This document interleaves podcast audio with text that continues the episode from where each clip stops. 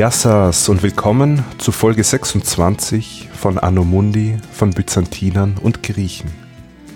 Die heutige Episode führt uns etwas weiter weg von Konstantinopel, nämlich in die südkroatische Stadt Dubrovnik, früher besser bekannt als Ragusa.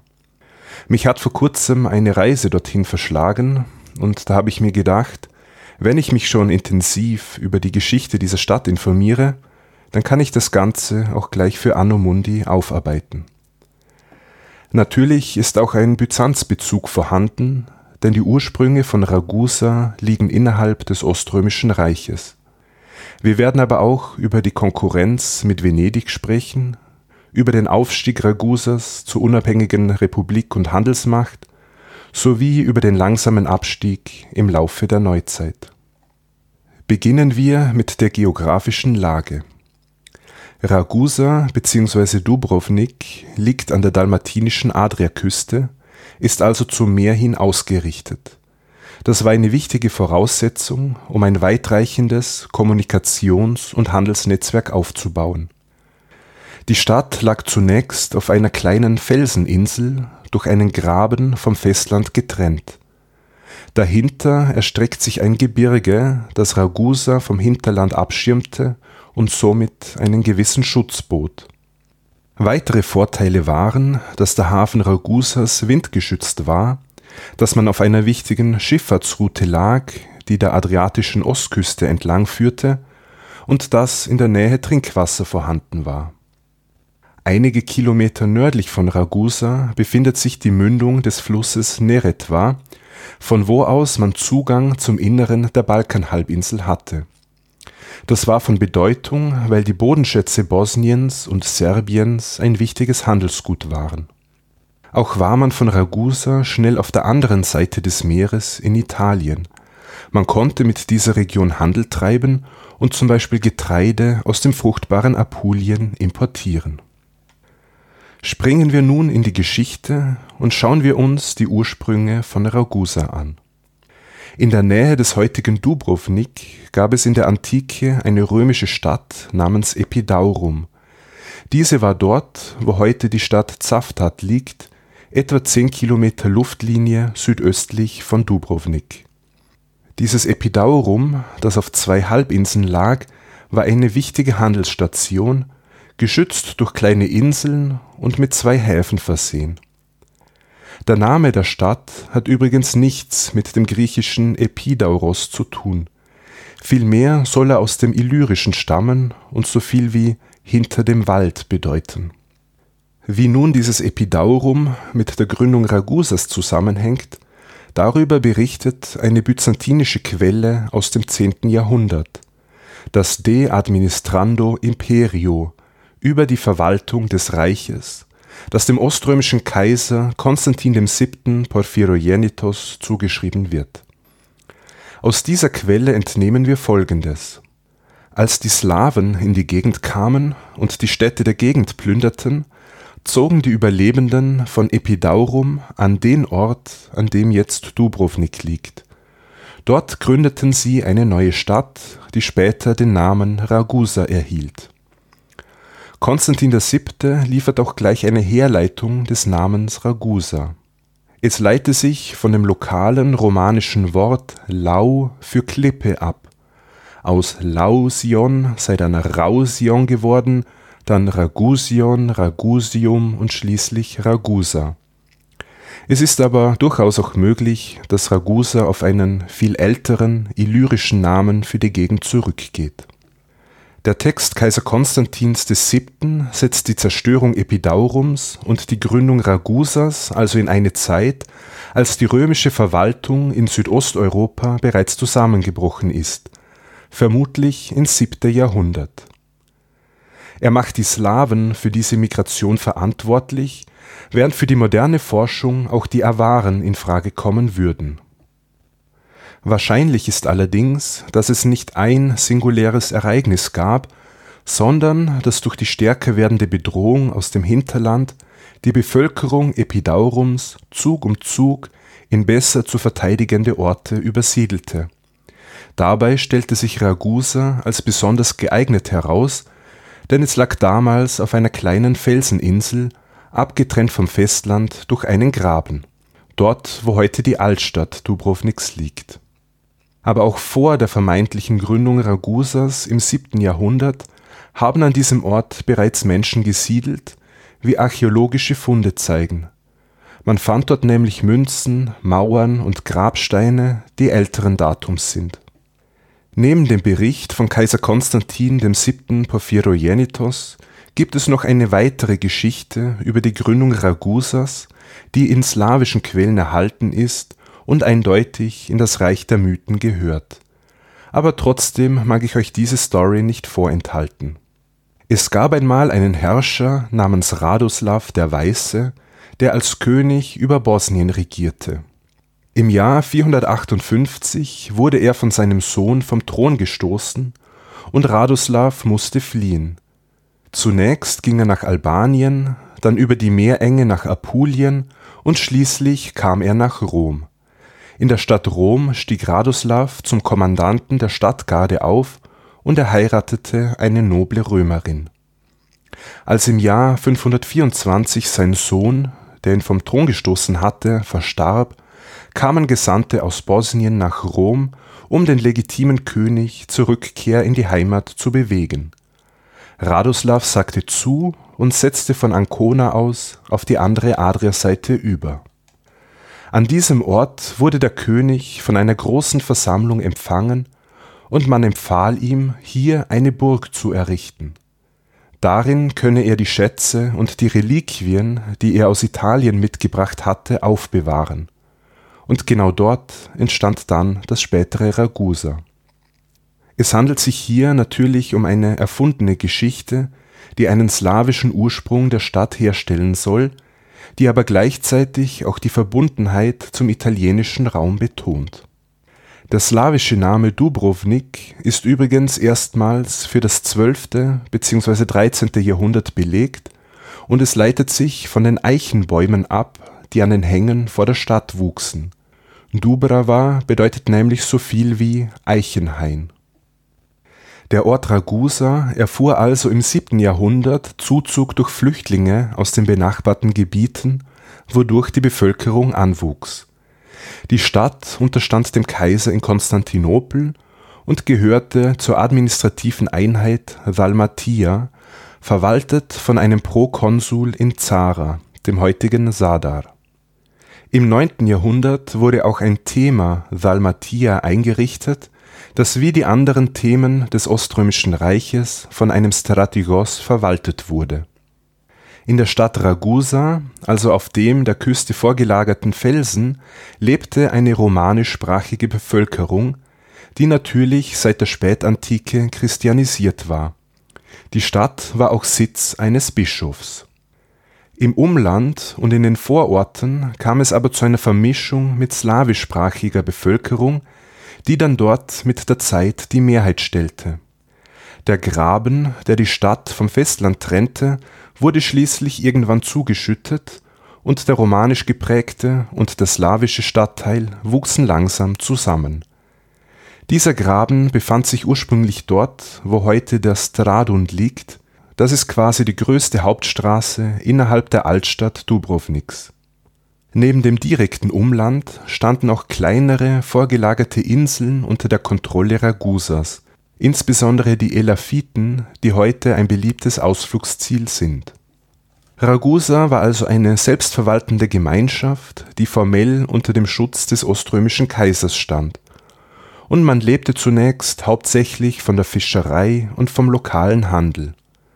Doch Konstantinopel war weit weg, und so war man bei drängenden Gefahren oft auf sich allein gestellt wie wir bei Anno Mundi in früheren Episoden schon mehrmals angesprochen haben, stiegen die Araber bzw. die Sarazenen zu einer ernstzunehmenden Seemacht auf, die regelmäßig oströmische Küsten unsicher machten. Auch die Adria war davon nicht ausgenommen, in das die Sarazenen im 9. Jahrhundert mehrmals vordrangen. Sie plünderten zum Beispiel eine Siedlung auf der Insel Zres im Norden der Adria und sie eroberten kurzzeitig Budva und Kotor im heutigen Montenegro, alles nicht so weit weg von Ragusa. Einer Legende zufolge habe der Franke Orlando, angelehnt an den Helden Roland, im Jahr 783 den Ragusanern geholfen, die Sarazenen zu vertreiben. Im Jahr 866 gab es dann eine weitere Belagerung der Stadt und nach einem Bittgesuch an den Kaiser Basilius I. wurde eine oströmische Flotte ausgeschickt. Als die Sarazenen von der Entsendung der Flotte erfuhren, brachen sie nach 15 Monaten die Belagerung ab und segelten davon, bevor es zu Kampfhandlungen kommen konnte. Nachdem Konstantinopel nicht immer rechtzeitig als Schutzmacht eingreifen konnte, wurde der Stadt Ragusa erlaubt, selbstständig mit den Nachbarn Abkommen zu schließen. Natürlich unter der Bedingung, dass die Oberhoheit des Kaisers weiterhin anerkannt wurde. Der vorhin schon erwähnte Kaiser Basilios verfügte auch, dass die Ragusaner keine Abgaben mehr an den lokalen oströmischen Strategos zahlen mussten. Stattdessen sollten sie das Geld für Tributzahlungen an die benachbarten slawischen Herrscher verwenden um sich deren Wohlwollen zu erkaufen. Auch diese benachbarten Herrscher anerkannten nun, zumindest formell, den Kaiser in Konstantinopel an, und es begann langsam die Christianisierung der Slawen in dieser Region. Das Erkaufen des Friedens funktionierte aber nicht immer. Um das Jahr 1000 führte der bulgarische Zar Samuil einen langen Krieg gegen Ostrom er plünderte auch die dalmatinische Küste bis hinauf nach Zara und auf dem Weg dorthin steckte er die Vororte Ragusas in Brand. Die Oströmer konnten Zar Samuil und die Bulgaren schlussendlich besiegen, aber in der Adria machte sich langsam eine neue Seemacht breit. Und das war natürlich Venedig. Die Entwicklung Venedigs ist eigentlich mit der von Ragusa vergleichbar der Zusammenbruch der römischen Strukturen hatte eine Fluchtbewegung in die Stadt ausgelöst, die aufgrund der Lage gut geschützt war. Auch Venedig blieb formell oströmisches Territorium, aber die große Entfernung zu Konstantinopel erlaubten eine eigenständige Entwicklung. Und wie Ragusa war natürlich auch Venedig auf das Meer hin ausgerichtet, und es hatte begonnen, sich auf den Handel zu spezialisieren der große Unterschied dieser beiden Küstenstädte war allerdings, dass Venedig viel größer und sehr viel mächtiger werden sollte. Venedig setzte also auf den Seehandel, doch war dieser wegen der Piraterie an der dalmatinischen Küste äußerst riskant, und das wollte man ändern. Etwa im Jahr 1000 zog der Doge aus und er ließ mehrere Städte und Inseln Dalmatiens besetzen – darunter Zara und Spalato, das heutige Split. Venezianische Quellen berichten davon, dass auch der Erzbischof von Ragusa den Dogen getroffen habe und dass die Stadt sich den Venezianern unterwarf. Die ragusanischen Geschichtsschreiber widersprechen dem aber vehement. Der Doge von Venedig proklamierte sich übrigens selbst zum Dux Dalmatiae, also zum Fürsten Dalmatiens doch noch war die Macht der Serenissima zu gering, um das südliche Dalmatien und somit auch Ragusa unter direkte Kontrolle zu bringen. Mit diesen Ereignissen beginnt das jahrhundertelange Streben der Ragusaner, sich von Venedig möglichst unabhängig zu halten. Und eine Person, auf die man diesbezüglich große Hoffnungen setzte, war der heilige Blasius Ragusanische Quellen berichten davon, dass bereits im Jahr 971 eine große venezianische Flotte vor der Stadt aufgetaucht ist, angeblich mit dem Ziel, in die Levante weiter zu segeln, aber eigentlich mit der Absicht, Ragusa einzunehmen. Als ein ragusanischer Priester des Mitternachts seine Kirche betrat, sah er diese voll von Soldaten, mit einem weißbärtigen Mann als Kommandanten wie sich herausstellte, war dieser Kommandant der heilige Blasius. Dieser offenbarte dem Priester, dass er und seine Mannen bereits hart gekämpft hatten, um die Stadt vor den Venezianern zu beschützen. Als die ragusanischen Autoritäten davon erfuhren, trafen auch sie Maßnahmen zur Verteidigung. Die Venezianer mussten schließlich erkennen, dass ihr Plan vereitelt worden war, und sie segelten unverrichteter Dinge ab Mit dieser Legende wird begründet, warum der heilige Blasius oder Sveti Vlacho auf Kroatisch als Schutzpatron verehrt wird. Denn eigentlich lebte er um das Jahr 300 und er hatte gar nichts mit der Stadt Ragusa zu tun. Auch heute noch begegnet man dem heiligen Blasius in Dubrovnik an allen Ecken und Enden und er ist auch in der Stadtflagge abgebildet. Die Venezianer konnten also zunächst in Ragusa nicht Fuß fassen und die Stadt blieb weiterhin ein Teil Ostroms. Als weitere aufstrebende Macht kamen im 11. Jahrhundert die Normannen hinzu, die 1071 mit Bari die letzte oströmische Besitzung in Süditalien erobert hatten. Und es dauerte nicht lange, bis sie auch ein Auge auf die adriatische Küste warfen. Im Jahr 1074 übernahmen die Normannen die Kontrolle über mehrere dalmatinische Städte wie Spalato und Zara und auch Ragusa kam unter normannischen Einfluss. Aber, wie früher bereits die Sarazenen, konnten auch die Normannen sich nicht langfristig in der Region festsetzen. Im 12. Jahrhundert erhöhte stattdessen Venedig wieder seinen Druck auf Ragusa und es konnte sogar für mehrere Jahre direkte Kontrolle über die Stadt ausüben. Die Ragusaner waren ständig darum bemüht, sich durch diverse Bündnisverträge von Venedig aber auch vom stärker werdenden Serbien unabhängig zu halten. So unterstellte man sich zwischenzeitlich den Normannen und später dann wieder den Oströmern. Bei Ostrom ist nun allerdings das Problem, dass langsam aber sicher der überregionale Einfluss abnahm. Insbesondere nach dem Tod von Kaiser Manuel I. Komnenos im Jahr 1180 war das Oströmische Reich äußerst fragil Mittlerweile war Ragusa aber zu einer nicht unbedeutenden Handelsmacht aufgestiegen, die mit einigen Städten des Mittelmeerraumes Abkommen geschlossen hatte. Wichtig war der 1169 vereinbarte Vertrag mit der Seerepublik Pisa, die im gesamten mediterranen Raum Handel trieb und nun auch den Schutz ragusanischer Güter garantierte.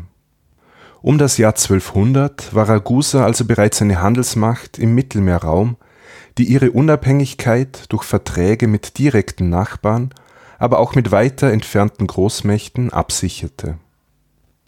Für das Jahr 1192 wird berichtet, dass Ragusa unerwartet hohen Besuch bekam.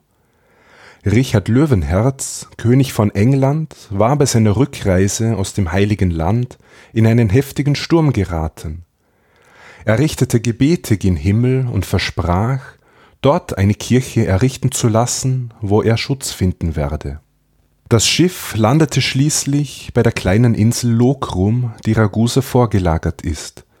Die Lokalregierung lud den englischen König in die Stadt ein und dort spendete er 100.000 Dukaten für die Errichtung einer neuen Kathedrale.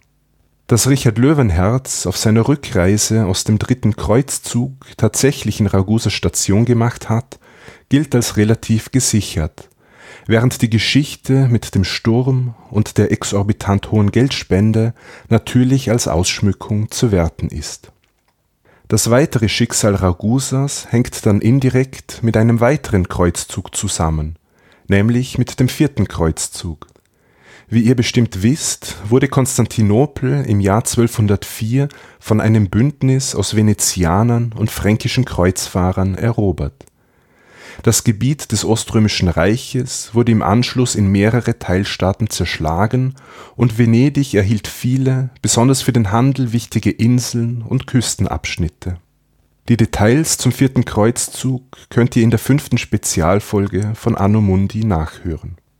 In Ragusa versuchte nun das Stadtoberhaupt, ein gewisser Damian Juda, die unübersichtlichen Zustände nach der Zerschlagung des Oströmischen Reiches auszunützen er ignorierte die Stadtverfassung und gab seine Macht nicht, wie vorgesehen, nach sechs Monaten wieder ab. Folglich formierte sich eine Opposition gegen Damian Juda, der auch sein Schwiegersohn angehörte. Jemand mit guten Kontakten zur Republik Venedig, die er nun zur Intervention aufforderte. Im Jahr 1205 ging schließlich ein venezianisches Schiff in Ragusa vor Anker und mit an Bord war der neue lateinische Patriarch von Konstantinopel, Tommaso Morosini. Morosini lud den Stadtchef Damian Juda auf sein Schiff ein, wo man ihn allerdings sofort gefangen nahm. Er beging anschließend Suizid. Venedig half Ragusa also dabei, sich eines Alleinherrschers zu entledigen, doch es nützte sogleich die Gelegenheit aus und übernahm die Kontrolle über die Stadt. Im Jahr 1205 verlor also Ragusa seine Unabhängigkeit und wurde Teil des Venezianischen Reiches, das nach dem Vierten Kreuzzug im Aufwind war. Der Conte, also das Stadtoberhaupt, wurde fortan von Venedig bestellt. Man musste Abgaben an den Dogen entrichten und, wenn es Krieg in der Adria gab, musste Ragusa sich mit einer Flotte daran beteiligen. Natürlich wurde auch der Handel geregelt. Ragusanische Händler waren mit den venezianischen nicht gleichgestellt und für den Export nach Venedig wurden Handelssteuern fällig. Aber die Ragusaner genossen gewisse Privilegien im Handel mit dem slawischen Hinterland, also mit Kroatien, Bosnien und Serbien. Man spielte also weiterhin eine wichtige Mittlerrolle zwischen Balkan und Mittelmeer für die kommenden circa 150 Jahre war Ragusa also Teil des venezianischen Machtbereichs, eine Phase, die in der ragusanischen Geschichtsschreibung sehr negativ beurteilt wird. Doch Venedig war keine klassische Kolonialmacht. Es gab keine militärische Besetzung der Stadt und man ließ die Ragusaner im Grunde in Ruhe, solange man die Oberhoheit der Serenissima anerkannte und solange man sich an die Verträge hielt bzw. die Abgaben ablieferte. Doch in Ragusa wollte man sich nicht so recht an diese neue Situation gewöhnen. Immer wieder stellte man die Herrschaft Venedigs in Frage. Das ging mehrmals so weit, dass man das von Venedig ernannte Stadtoberhaupt vertrieb. Im 13. Jahrhundert bedrohten dann mehrmals die Serben das Umland Ragusas und sogar die Stadt selbst und man musste bei Verhandlungen Tributzahlungen zustimmen, um wieder Frieden herzustellen. Ragusa profitierte als Handelsmacht nämlich vom Frieden immer mehr, als es durch den Krieg je gewinnen könnte.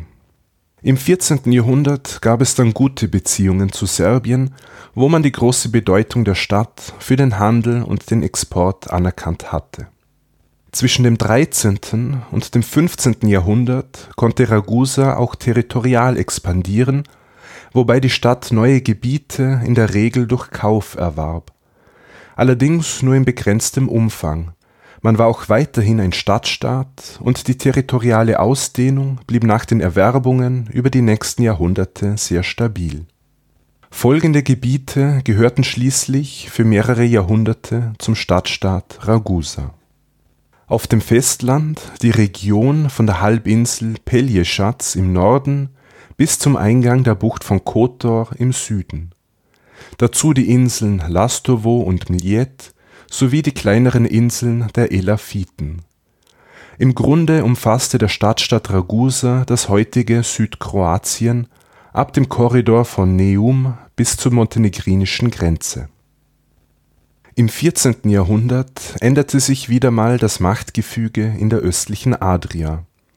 Das Königreich Ungarn-Kroatien, das in Personalunion regiert wurde, expandierte in Richtung dalmatinische Küste und es hatte es dabei auf die wichtigen venezianischen Handelsstädte wie zum Beispiel Spalato abgesehen. Ungarn-Kroatien kam somit mit Venedig in Konflikt das gleichzeitig mit Genua um die Handels und Seehoheit im Mittelmeer rang. Venedig stand im 14. Jahrhundert also unter Druck, und Ragusa wurde immer unwilliger, seine eigentliche Schutzmacht bei Konflikten mit Kriegsschiffen zu unterstützen. Als die Serenissima eine Reihe an dalmatinischen Städten an Ungarn verlor, gab dies der antivenezianischen Opposition Aufwind und Ragusa schickte im Jahr 1358 eine Abordnung zum ungarischen König Ludwig dem Großen. Venedig musste schließlich im Frieden von Zara auf die gesamte dalmatinische Küste verzichten, auch auf Ragusa. Dalmatien fiel also an die ungarische Stephanskrone.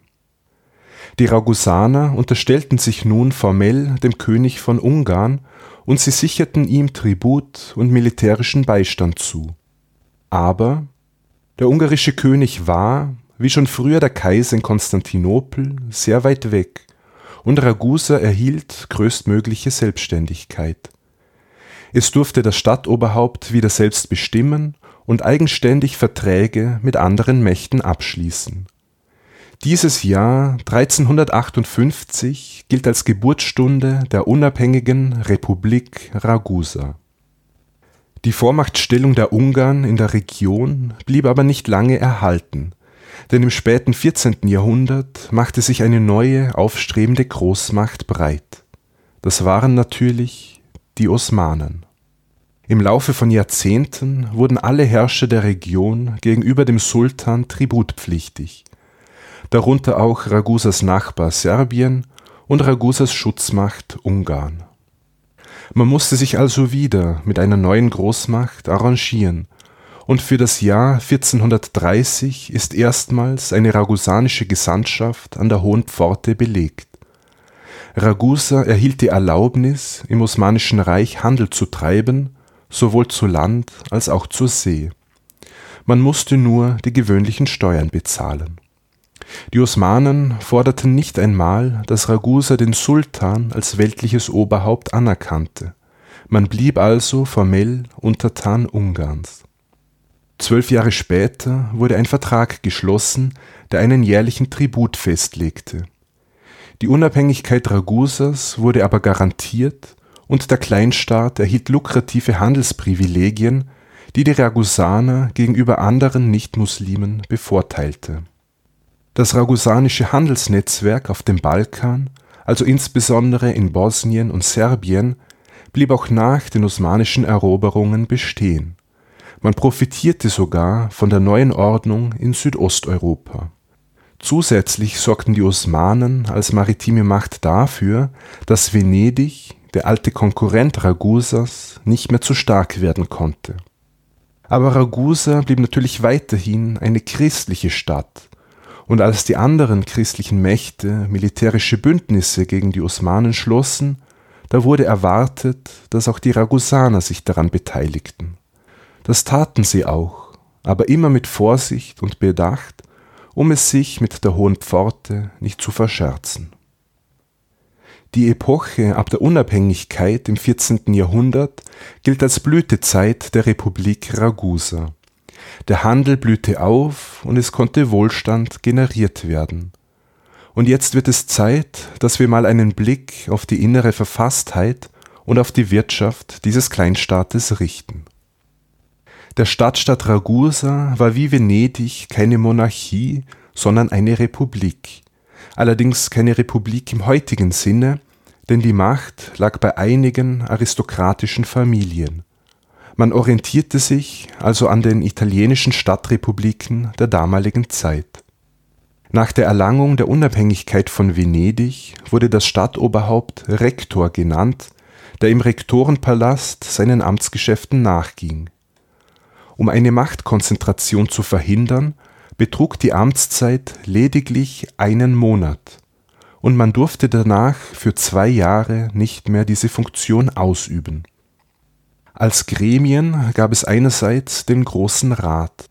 Dort wurde jeder männliche Bürger, der einer der Aristokratenfamilien angehörte, bei Volljährigkeit automatisch Mitglied. Der Große Rat wählte dann die Mitglieder des Kleinen Rates, der aus elf Personen bestand und der zusammen mit dem Rektor exekutive und zeremonielle Funktionen übernahm. Zum tatsächlichen Machtzentrum avancierte aber schließlich der Senat. Ebenfalls vom Großen Rat gewählt, bestand der Senat aus 45 Personen, die mindestens 40 Jahre alt sein mussten. Die Senatoren bestimmten unter anderem über die Außen- und Sicherheitspolitik, Sie ernannten Botschafter, regulierten den Handel und fungierten als Gericht. Die Amtssprache Ragusas war übrigens lange Zeit Latein, bis man im 15. Jahrhundert auf Italienisch wechselte, das vor allem von der Oberschicht gesprochen wurde. Umgangssprache war anfänglich noch Dalmatinisch, eine romanische Sprache. die aber aufgrund der Bevölkerungsentwicklung vom Slawischen abgelöst wurde. Also knapp zusammengefasst, es gab eine italienischsprachige Oberschicht und eine slawischsprachige Bevölkerungsmehrheit. Als Minderheit wohnten in der Stadt noch sephardische Juden von der Iberischen Halbinsel, denen eigene Quartiere zugewiesen waren. Der wichtigste Wirtschaftszweig für Ragusa war natürlich der Handel, und da spielte der Balkanraum eine wichtige Rolle. Ragusa exportierte dorthin Salz, das in Ston auf der Pelješac-Halbinsel gewonnen wurde, beziehungsweise das dort bis heute gewonnen wird. Man hatte quasi ein Monopol, was die Salzversorgung des Balkans anbelangt, auch noch während der osmanischen Zeit. Im Gegenzug wurden Produkte aus serbischen und bosnischen Minen nach Ragusa importiert, wie Kupfer, Eisen, Quecksilber, Lapislazuli und am wichtigsten Silber und Blei. Zu nennen sind hier die großen Minen in Novo Brdo und in Srebrenica. Der Silberhandel kam allerdings in der Neuzeit zum Erliegen. Die Osmanen verboten den Export und später wurde ein künstlich niedriger Preis für das Silber verordnet. Das endgültige Aus für die Silbergewinnung auf dem Balkan kam schließlich durch den Handel mit der neuen Welt. Die Unmengen an Silber, die aus Amerika nach Europa transportiert wurden, machten die Minen in Südosteuropa endgültig unrentabel. Weitere Produkte, die Ragusa aus dem Balkanraum importierte, um sie vor allem nach Italien weiterzuverkaufen, waren Felle von Rindern, Ziegen und Schafen, die zu Leder weiterverarbeitet wurden, sowie Pelze von Wildtieren und Bienenwachs für Kerzen. In die umgekehrte Richtung wurde von den Ragusanern verarbeitete Kleidung aus Wolle von Italien in das Osmanische Reich geliefert.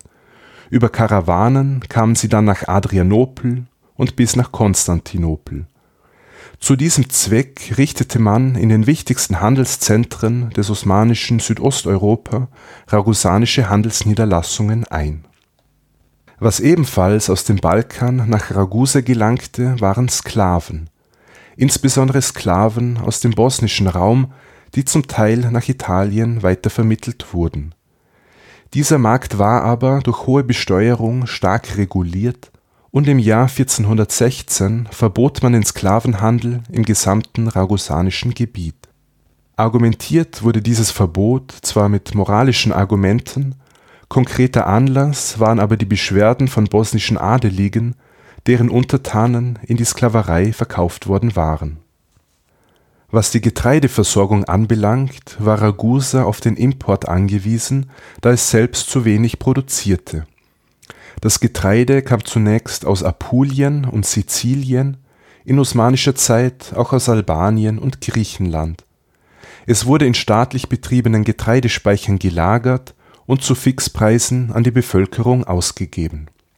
Insgesamt erreichte die ragusanische Schifffahrt im späten 16. Jahrhundert ihren Höhepunkt, als der Stadtstaat bzw. seine Händler über 180 Schiffe verfügten in verschiedenen Größen für verschiedene Zwecke, für die Fischerei, für den Transport und für das Militär.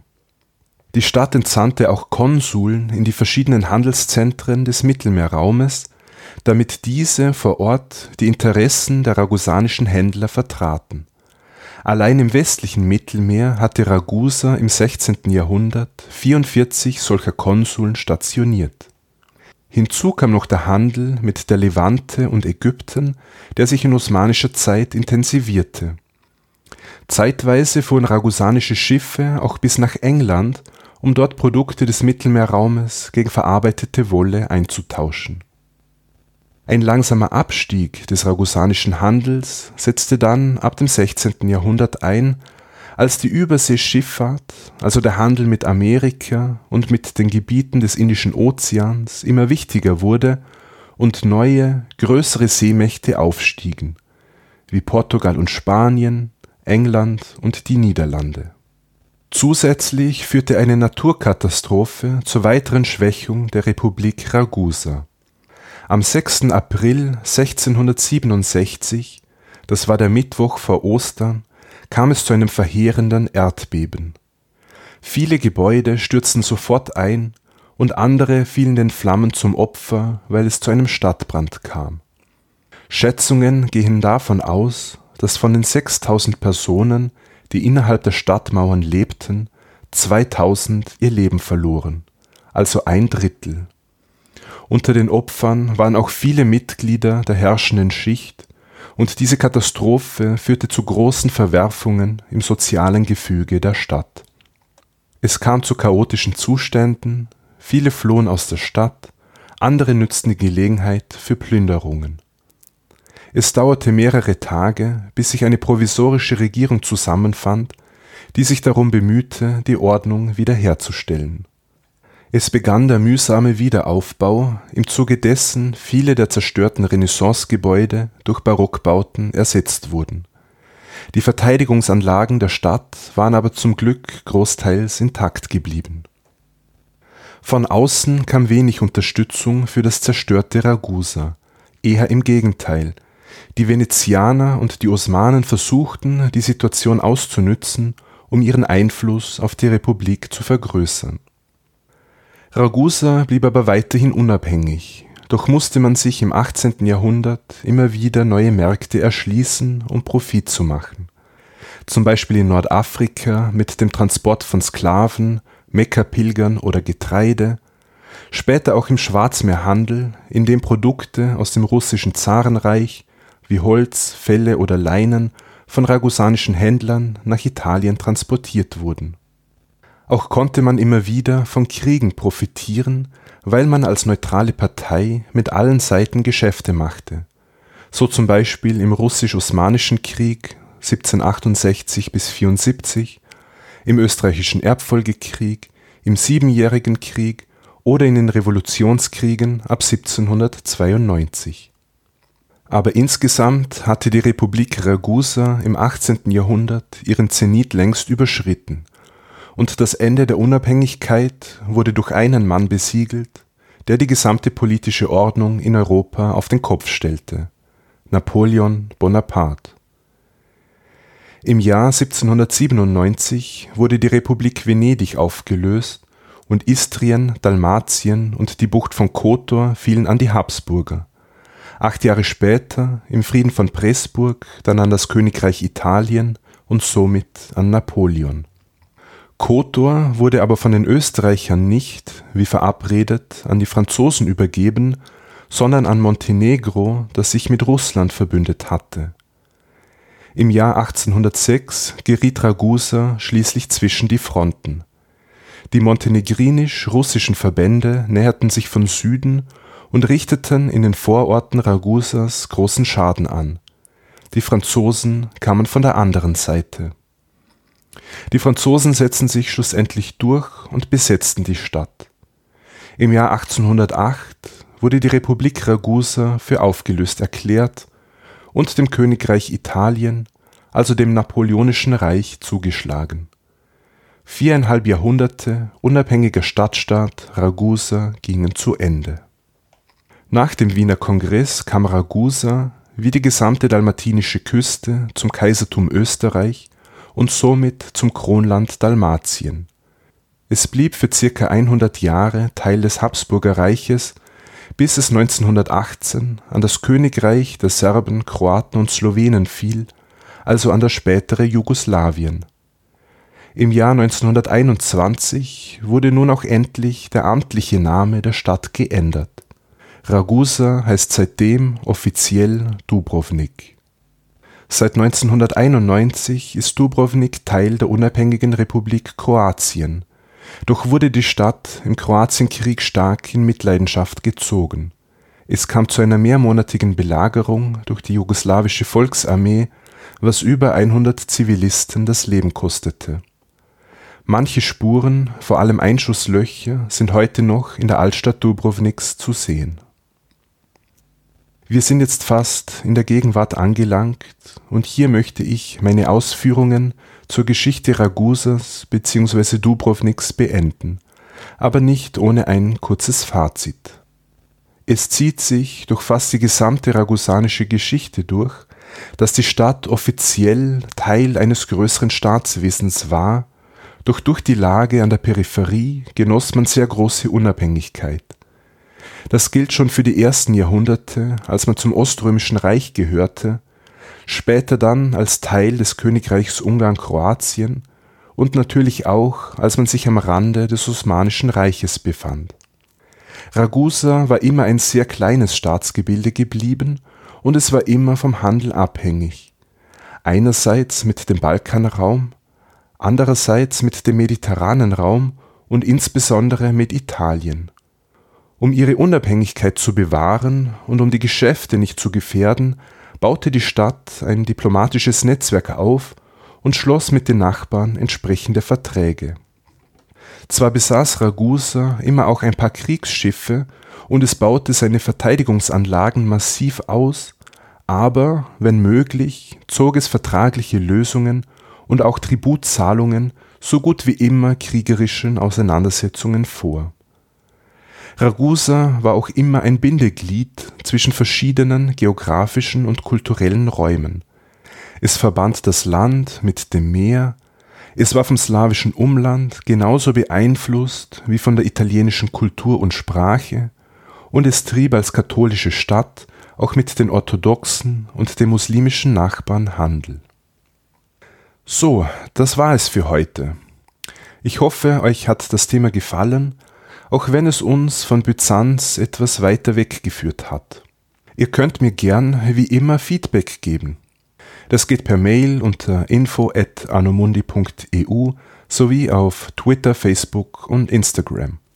Ein großes Dankeschön geht dieses Mal an Serkan und an Christian, die mir auf kofi.com eine Spende haben zukommen lassen. Herzlichen Dank dafür. In diesem Sinne sage ich Arrivederci, Dovigenia und bis zum nächsten Mal bei Anno Mundi.